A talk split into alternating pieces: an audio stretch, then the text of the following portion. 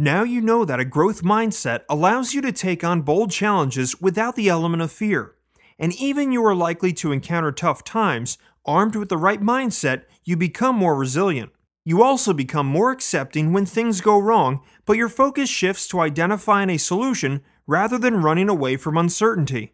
In essence, when you develop a growth mindset, you become a happier and healthier person who is not afraid to seek out new opportunities to continue on the path to self improvement.